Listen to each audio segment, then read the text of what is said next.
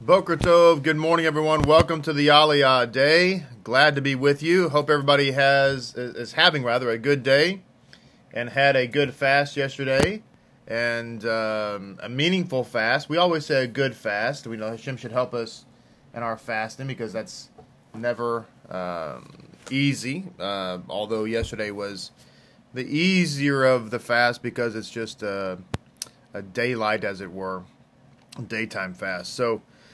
but hopefully everybody had a meaning, meaningful fast as we enter into the three weeks. I have entered into the three weeks now. This is the now the second day of the three week period, a time in which we um, mourn for the temple and ask Hashem to send us the temple speedily and soon. Which means, by the way, that the Mashiach is going to come because Mashiach is going to be the uh, the one who brings down, creates, as it were, the third and final temple. The reason the third temple, by the way, cannot be a, a, one made by human hands, it has to be a divine temple, is because it lasts forever and ever, and anything that man creates does not last forever and ever.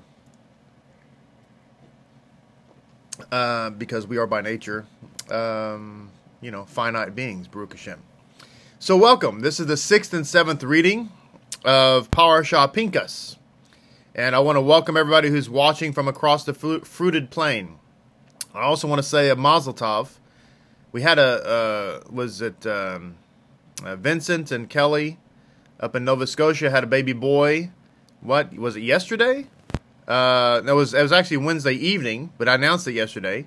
And then today we find out that uh, the Clanes uh, daughter-in-law is uh, is uh, giving birth to a baby. I forget though uh, if it's a boy or a girl. I'm certain they told me, but we have so many babies being born around here that I, I lose track of who's got the baby. I mean, who's got the boy and who's got the girl. We're such a prolific congregation. I think that's that means we're happy, right? we're happy. Praise God. Well, Mazal Tov to uh, the Clanes. It's their first uh, grandchild and so uh, that's amazing. So wonderful, wonderful, wonderful. Shabbat shalom, everybody. We're getting ready to enter into the uh, the holy Shabbat, the Sabbath. I pray that it's a good Sabbath for everybody, and that uh, that'll be wonderful. Fred is watching from the south of Holland. The south of Holland. Wow, welcome, Fred. Glad you're watching. Um, we have our friends watching from uh, Germany and from um, South Africa. You know, it's fascinating. I just I'm I'm fascinated by the fact of, of, the world. They're having a, a, major cold front in South Africa. It's freezing temperatures. I, I think I read that yesterday. Somebody commented. And here in Texas, we're having a heat wave. It's like uh, and it's a triple digits right now. 100 degrees outside. It's terrible. Praise God. Hopefully, it won't last very long. But it's just fascinating it appears as if I need to go to South Africa and and when it's summertime here. Maybe I could just spend time there and I could do the Aliyah day from South Africa. And uh, that'd be kind of fun, actually. All right, so anyway, um, we're on page 893. 893. Our friends from Canada. Who can forget Canada? Welcome, eh? I'm glad you're here. Yeah, I'm glad you heard about it. All right, so uh, 893. We're going to be in chapter 28. And uh, verse 16. Here is the reading. In the first month, on the 14th day of the month, shall be a Pesach offering to Adonai. And on the 15th day of this month is a festival for a seven day period. Matzah shall be eaten. On the first day is a holy convocation. You should not do any laborious work. You shall offer an elevation offering, an elevation offering to Adonai, two young bulls, one ram, seven male lambs, with their first year unblemished shall they be for you. And their meal offering, fine flour mixed, uh, fine flour mixed with oil, you shall make three tenth ephah for each bull and a tenth ephah for each ram one tenth ephah shall you make for each lamb for the seven lambs, and one he goat for a sin offering to atone for you, aside from the elevation offering of the morning, that is, for the continual elevation offering that you shall make these. Like these shall you make each day of the seventh day period food, a fire offering, satisfying aroma to Adonai. In addition to the continual elevation offering shall it be made, and its libation. The seventh day shall be a holy congregation for you. You shall do not you shall not do any laborious work. On the day of the first fruits, this is uh, Shavuot, when you offer a new meal offering to Adonai on your festival of weeks, it shall be a holy convocation to you. You shall not do any laborious work. You shall offer an elevation offering for a satisfying aroma to Adonai, two young bulls, one ram, seven lambs within their first year, and the meal offering, fine flour mixed with oil, three tenth ephah for each bull, two tenth ephah for one ram, one tenth ephah for each lamb for the seven lambs, one male of the goats to atone for you, aside from the continual, elevation offering and its meal offering shall shall offer them. Unblemished shall they be for you, and their libations. Now we turn to uh, chapter 29. 29 for our uh, Sephardic Jews out there. Thank you, Hashem, for coffee. In the seventh month, on the first day of the month, there shall be a holy convocation for you. You shall do no laborious work. It shall be a day of shofar sounding for you. You shall make an elevation offering for Sasaramah Adonai, one young bull, one ram, seven male lambs in their first year unblemished. And the meal offering fine flour mixed with oil, three tenth ephah for, for the bull, two tenth ephah for the ram, and one tenth ephah for each lamb of the seven lambs. One male of the of, of the goats for a sin offering to provide you atonement, aside from the elevation offering of the new moon and its meal offering, the continual elevation offering and its meal offering, and their libation according to their law, for a satisfying aroma, a far off unto Adonai. Yom Kippur. On the tenth day of the seventh month there shall be a holy congregation for you. You shall afflict yourselves. You shall not do any work. You shall offer an elevation offering to Adonai for satisfying aroma. One young bull, one ram, seven male lambs in their first year, unblemished they shall be for you, and their meal offering, fine flour mixed with oil, three tenth ephah for, for the bull, ten, two tenth ephah for the ram, and one tenth ephah for each lamb of the seven lambs. One male of the goats for a sin offering, aside from the sin offering of the atonement and the continual elevation offering, with its meal offering and their libations. Now we come to the Festival of Sukkot. By the way, this is now going to be the seventh Aliyah. On the fifteenth day of the seventh month, there shall be a holy convocation for you. You shall do no laborious work. You shall celebrate a festival to Adonai for a seven day period. You shall offer an elevation offering, a fire offering, a satisfying moment to Adonai. Thirteen young bulls, two rams, fourteen male lambs in their first year. They shall be unblemished. And their meal offering, fine flour mixed with oil, three tenth ephah for each bull of the thirteenth bull, thirteen bulls, two tenth ephah for each ram of the two rams, and one tenth ephah for each lamb of the fourteen lambs. One male of the goats for a sin offering aside from the continual elevation offering with its meal offering and its libation. And the second day, twelve young bulls, two rams, fourteen male lambs within their first year unblemished. And the meal offering, the libation for the bulls, the rams, and the lambs, prop, their proper number is required. One male of the goats for a sin offering, aside from the continual elevation offering, its meal offering, and its libation. And on the third day, eleven bulls, two rams, fourteen male lambs of their first year, unblemished. And their meal offering and the libation of the bulls, the rams, and the lambs in their proper number as required. One he goat for a sin offering, aside from the continual elevation offering, its meal offering, and its libation. And on the fourth day, ten bulls, two rams, fourteen male lambs, within their first year unblemished, and their meal offering and the libation of the bulls, their rams and the lambs, and their proper numbers required. One male of the goats for sin offering, aside from the continual continual elevation offering, its meal offering and its libation. And on the fifth day, nine bulls, two rams, fourteen male lambs within their first year, unblemished, and their meal offering and the libation for the bulls, the rams, and the lambs, in their proper number as required. One he goat for a sin offering aside from the continual elevation offering, its meal offering, and its libation. And on the sixth day, eight bulls, two rams, fourteen male lambs within their first year, unblemished, and their meal offering, and the libation for the bulls, the rams, and the lambs, in their proper number as required. One he goat for sin offering aside from continual elevation offering, uh, continual elevation offering, its meal offering, and its libation. And on the seventh day, seven bulls, two rams, fourteen lambs within their first year, unblemished, and their meal offering and their libation for the bulls, the rams, and the lambs in their proper number in their requirements. One he goat for a sin offering, aside from the continuation offering, its meal offering, and its libation. The eighth day shall be a restriction for you. This is Shemini Atzeret now. You shall not do any laborious work. You shall offer an elevation offering, a fire offering, a satisfying aroma to Adonai, one bull, one ram, seven lambs within their first year unblemished. Their meal offering, and libation for the bull, the ram, the lamb shall be the proper number, as required. One he goat for a sin offering, aside from the continual elevation offering, its meal offering, and its libation. These are what you shall make for Adonai your appointed festivals, aside from your vows, your free will offerings, for your elevation offerings, your meal offerings, your libations, and your peace offerings. Chapter 30, verse 1, this con- final verse concludes our parashah. Moshe said to the children of Israel, according to everything that Adonai had commanded Moshe. That's the end of the parashah Pinchas. Mazal Tov for being able to complete that. I want to uh, go to some insights now, uh, share a couple of things. First and foremost, I'm going to go back to uh, something in the Gutnick Chumash. This is a Sparks of Hasidus that is related to our parasha. This goes back to the third reading, but uh, it's part of the Left Behind series. I just wanted to share this with you because I think it'll resonate with many of you.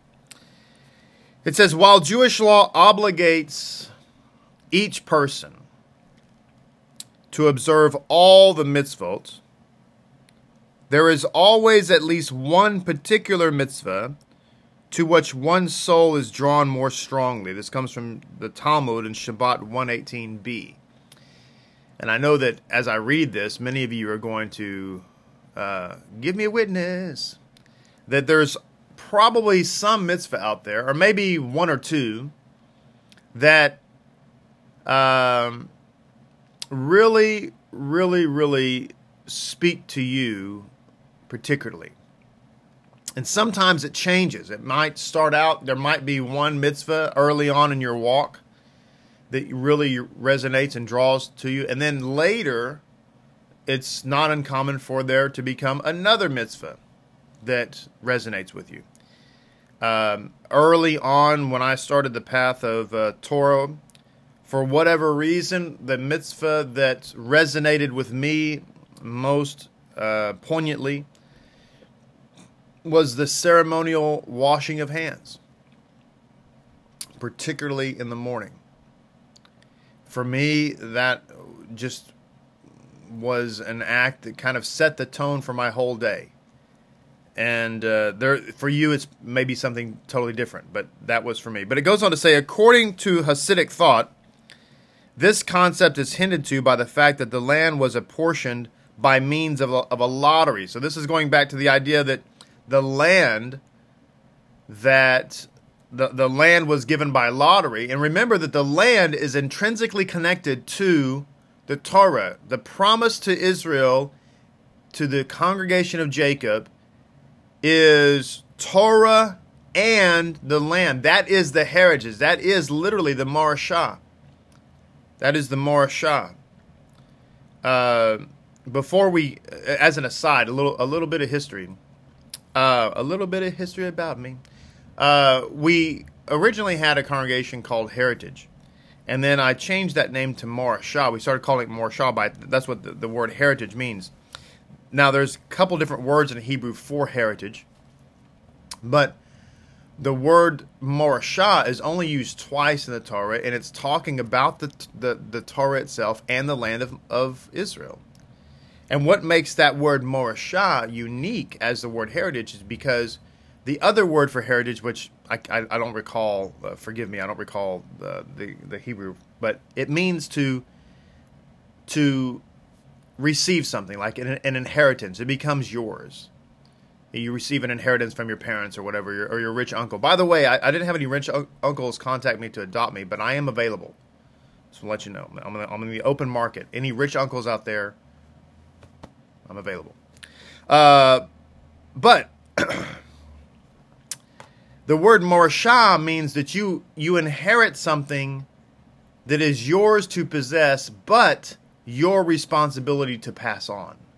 So it's an active inheritance. It's something that you're giving charge of, but you're responsible to pass on. So that's the difference. But anyway, it goes on to say suggesting that one's primary mission in life one's spiritual inheritance has been pre-allotted to him on high and that and that one has no choice in the matter. So in other words, inasmuch as we have been apportioned by lottery a part of the land, the land is part and parcel, pun intended, with the Torah, which means that you and I, ladies and gentlemen, have been allotted a piece of the Torah before we were even born. So when you have that mitzvah that is special to you, that one that that really speaks to you, and it doesn't necessarily speak to somebody else. So you might be looking at your neighbor, and and and, and by the way, don't do this. Let this be let this let this be a point of teshuva if you're that person that says, "Man, I really am into the," I don't know, let's pick one. Um, uh, I'm really into the Birkat Hamazon, and you look over at your neighbor and you see that they're a little bit lackadaisical with it. Don't be judgmental. Well, it really speaks to me. It's really powerful. How come it's not powerful to you? You know why? Because that's that was your piece of land that you were you were given that's not their parcel of land they were given. They, they they're on a different they're on a different uh, lot over there. Now that's not to say they shouldn't be saying the Birkat Hamazon. That's not to say anything. Don't misunderstand that you know the mitzvahs don't apply to all of us. It's simply saying that if something really resonates with you, don't be offended if it doesn't really resonate with somebody else because that's not your their choice is not your choice as an aside, it's like when we tell people and they come into the show and they go, "Well, we can't believe that y'all don't have this or y'all don't have that." That stuff really is meaningful to me. That's probably why God sent you, so that you could come in, get converted, get get in lockstep with everybody else, and you could be that missing piece. that that's why He sent you. He didn't send you to criticize, to go around and say, "Well, how come you don't have this?" God said, "I equipped you." That you know, that's why I sent you. So it says the reason why a person's soul has a particular affinity to this special mitzvah is because each soul is a spark of the general soul which Adam possessed. Remember how I said yesterday that all souls are uh, rooted in the Mashiach. The Mashiach is the second Adam. So it says these could correspond to its original location within Adam's soul. It will it will have a distinct spiritual path of its own. Consequently, through observing his special mitzvah, the person will become spiritually fulfilled, which will give him additional enthusiasm in the observance of all the other mitzvot. So guess what? We should all be observing the mitzvahs. That's a, that's that's obvious, but this is all being a part of what we call in Hebrew the Guf HaMashiach, which means the body of Messiah. That when you are fulfilling the special mitzvah that means something to you, that means more to you, let's say, than somebody else, then uh, then guess what? They're doing something else that means something particularly important to them that's not necessarily as meaningful to you. But that's how the Guf Mashiach works. That's how we uh, we're all rooted in the same soul. You're a little fragment, and I'm a little fragment, and our little fragments get together and we, and we fragmentize. How can a person, instead of fraternize, it's fragmentize? How can a person discover what his special mitzvah is? How can you dis- discover what is your special mitzvah? This should be fairly obvious. You know, people say, I don't know what my mission in life is as they're doing their mission. A lot of times it's pl- hidden in plain sight. So it says, there is no simple solution aside from the fact of just see what you're drawn to. However, being that a person's mission is in life is centered around his special mitzvah, okay, it follows that his evil inclination will oppose this mitzvah strongly, which may give a person a clue as to what it is. Furthermore, divine providence will inevitably lead a person to circumstances which are conducive to the observance of this special mitzvah. So, if you find that there's a there's something out there that you really enjoy doing, but um, but you find that you know you're you're interrupted frequently from doing it. That's a potential clue that that's a mitzvah that's important to you, and that uh, Hashem, or excuse me, the evil inclination, um, is simply uh, wanting you to uh, not do it. So we've been reading here about all these various offerings. I want to come to some uh, an insight here about the the continual offerings and the occasional offerings. This is a, a nice insight also from the Gutnick Chumash about the power of the offerings themselves and why there were continual offerings, ones that were offered up all the time, and why were there offerings that were um, that were brought by individuals that varied. I mean, if you really think about it, why so many different types of offerings? There's quite a number of offerings, and and as we've said, you know, a, a Christian thinks that all the offerings were sin offerings. When you if you talk to Christians, uh, they know so little about about offerings. Which, if really think about how sad that is. So Yeshua had has come to become our big time offering. Like that was his whole mission and yet the people that follow him know very little, if anything, about sacrifices. So anyway, um, but to the Christian, they think that all offerings are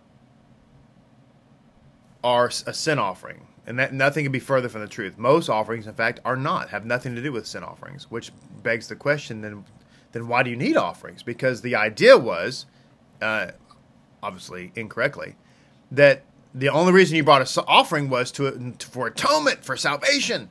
There was no other reason.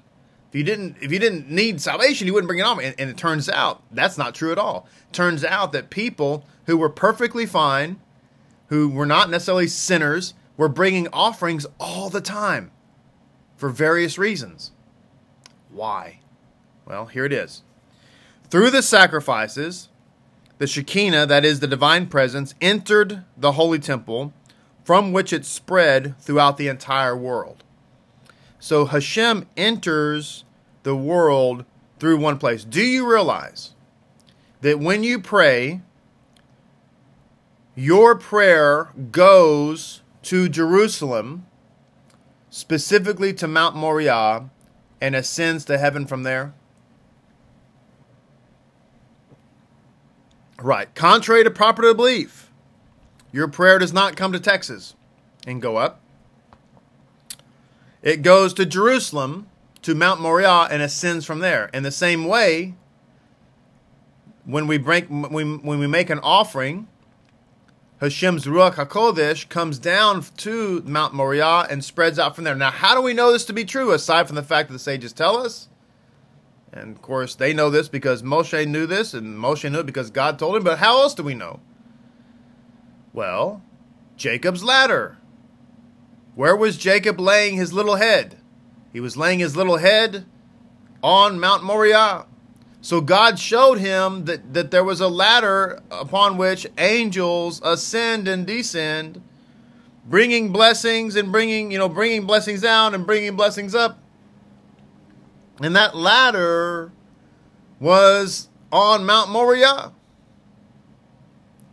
So we see this is the reality. So when we when we offer up a sacrifice, we bring down the Ruach HaKodesh. So it follows then that each different type of sacrifice was responsible for a different aspect of godly revelation, and this was reflected by the nature of the sacrifice and the mode in which it was offered. So each type of sacrifice brought a different type of divine revelation into existence. I said yesterday that when we pray, it's not just about us, but we're actually bringing down the Ruach HaKodesh. Well, this is teaching us now prayer is likened to sacrifice, and there's different types of prayers. There's Shacharit, there's Mincha, there's Musaf, there's Ma'ariv, there's Bedtime Shema, there's uh, uh, the Traveler's Prayer, uh, there's different types of prayers, prayers for the sick, and so on, which means there's all those different types of offerings, which means that when we pray those prayers, every time we pray those prayers, that we bring down a different aspect that is particular to that of divine revelation into Shemaya and into the world. Now, with that said, it motivates us, or it should motivate us, to want to pray more because the more we pray, the more and and and the more and and and differently that we pray, hit hit which is our personal prayer, which is means when we're just when we're just walking around, when we stop for a few minutes and we pray, and then we and it's it's not scripted. That's a whole that's a whole different type of sacrifice as well. That also brings in a particular divine illumination into the world. So God should help us all to want to pray more often and more diversely. Why? Because we need all those types of divine illuminations into the world. And and ladies and gentlemen, I think you would all agree with me. Looking around at the utter mess that our world is in right now, we need all the divine revelation that we can get. People are being duped. The uh, the level of propaganda and evil is is the highest I've ever seen it. We need all the divine revelation we can get. So it says this, the sacrifices which are discussed here in the current passage could be broadly divided into two categories. There's a continual offering, the two offerings which are offered on a daily basis each morning and in the afternoon, and the occasional offerings which are brought on special occasions such as Shabbat, Rosh Chodesh, uh, the, the festivals, and so on. Says the fact that the occasional offerings were bound by a specific time suggests, likewise, the spiritual revelation which they brought are possessed, or possessed rather, a certain limitation. The continual offering, however, were offered every single day, suggesting that they brought a totally unlimited form of spiritual revelation that could not be contained by any particular time or moment. So, you have your continual offerings with the offerings that are offered up on a daily basis. This really, excuse me, the, the, the continual offerings, the ones that were offered on a daily basis that do not have, that, that are all encompassing, this is Shacharit and Mincha. Okay? But here's why you should invest. You, hopefully, everybody has a siddur, a, a prayer book. But here's why you should invest in a, a, a set of machzorim. This is the special siddur for the festivals, and there are five of them. You want to get the ones that are uh, from ArtScroll, and uh, you want to get the Ashkenazi version. Nothing wrong with Sephardic, it's just that our nusach here, officially anyway, is Ashkenazi. So if you want to be on the same page with us, literally you want to get the Ashkenazi version. But you want to get a Machzorim set. You want to invest in it. Why? Because when the festival seasons come and you're davening from a Machzor, you are now saying brachas and, and, and, praying prayers that are specific to that period of time, which means you're offering up sacrifices that are specific to that time and intrinsic to that spiritual moment. And if you just have a traditional siddur, some of the the the, the complete siddur has some of those, but uh, it's very limited. It's very very limited. And so I just want to um, make you aware of that. All right, I have I have uh, a lot more to share, but I just have a couple minutes here. So let me just share this one. It says. Um, this whole ending of the parasha is really a messianic ending. We're talking about we went from plague to a priest who um, um, saves the day to now we're looking at festival seasons that we kind of end talking about Sukkot. Or as they say in Ashkenazi circles, Sukkos. So it says, It is because of this link with the Messianic that the public reading of the Sidra of Phineas normally takes place during the three weeks of national mourning between the 17th of Tammuz and the 9th of Av. So God ordained that we should be reading Parashah Pinchas during this time. Why? Because it awakens in us the hope for better times. To be sure, our sages teach us in Megillah 13b that Hashem never sends a misfortune into the world before having created the remedy for it. Ladies and gentlemen, this is why the Lamb was slain before the foundations of the earth. This is why. Because he saw the calamity coming, Adam, and he created the remedy, Mashiach, before it even happened. This is why Mashiach was slain before there was even a creation. Imagine that for a moment. God's intrinsic grace so powerful that before he even created creation, he created the Mashiach remedy. This is why mankind is so laughably flawed. Because here, you know, there's lots of talk about a a vaccine for this COVID. Don't get me started on it. I'm not. But anyway, they're scrambling to try to find a remedy for something that is already happening. God is so far above us that He creates a remedy far before there's a problem.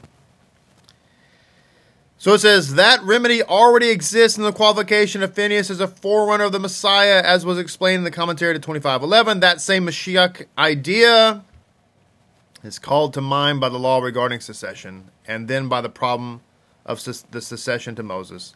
The laws concerning the offerings of the festival of Sukkot, thus the entire Sidra and those that follow revolve around the Messiah and bring an optimistic message to the days of mourning in which they are read. End of our Aliyah today. We are out of time, but never out of content. It has been my joy to be with you this entire week. Look forward to next week as we uh, have Matot Masei, which is actually my daughter's Torah portion, and the final Torah portion of the Sefer Bamidbar.